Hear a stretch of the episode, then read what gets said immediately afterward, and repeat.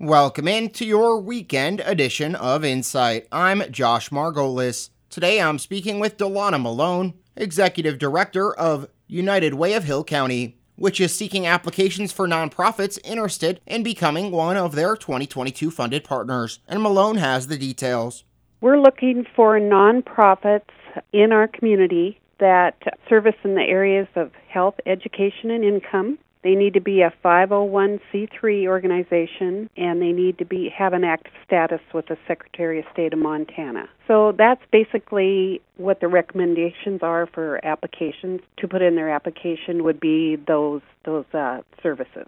And are you guys looking for for new organizations that haven't applied before? I know back uh, I spoke with Kurt Curtis a while ago, and he said that you know it's kind of the same ten organizations that had been previously applying.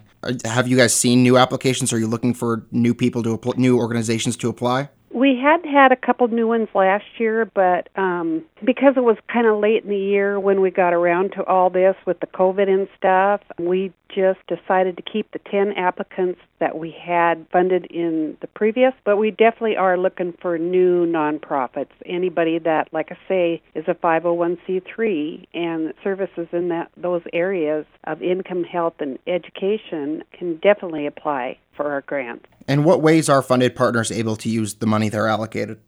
Well, they use it for to service, you know, whatever um, their service is to um, the community. The Havre Food Bank provide money uh, for meals to the community.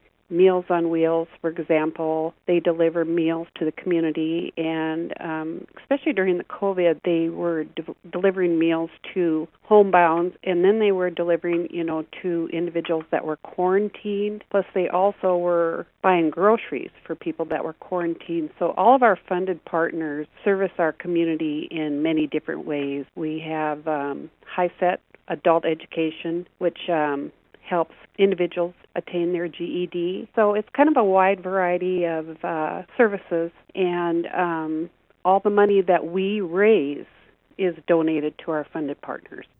And that does it for your weekend edition of Insight. My thanks goes out to Delana Malone, Executive Director of United Way of Hill County, for her time. Remember, the application deadline is July 20th. And if you'd like more information or an application, call the United Way office 265 6561 or email unitedway at havermt.net. That's unitedway at havermt.net.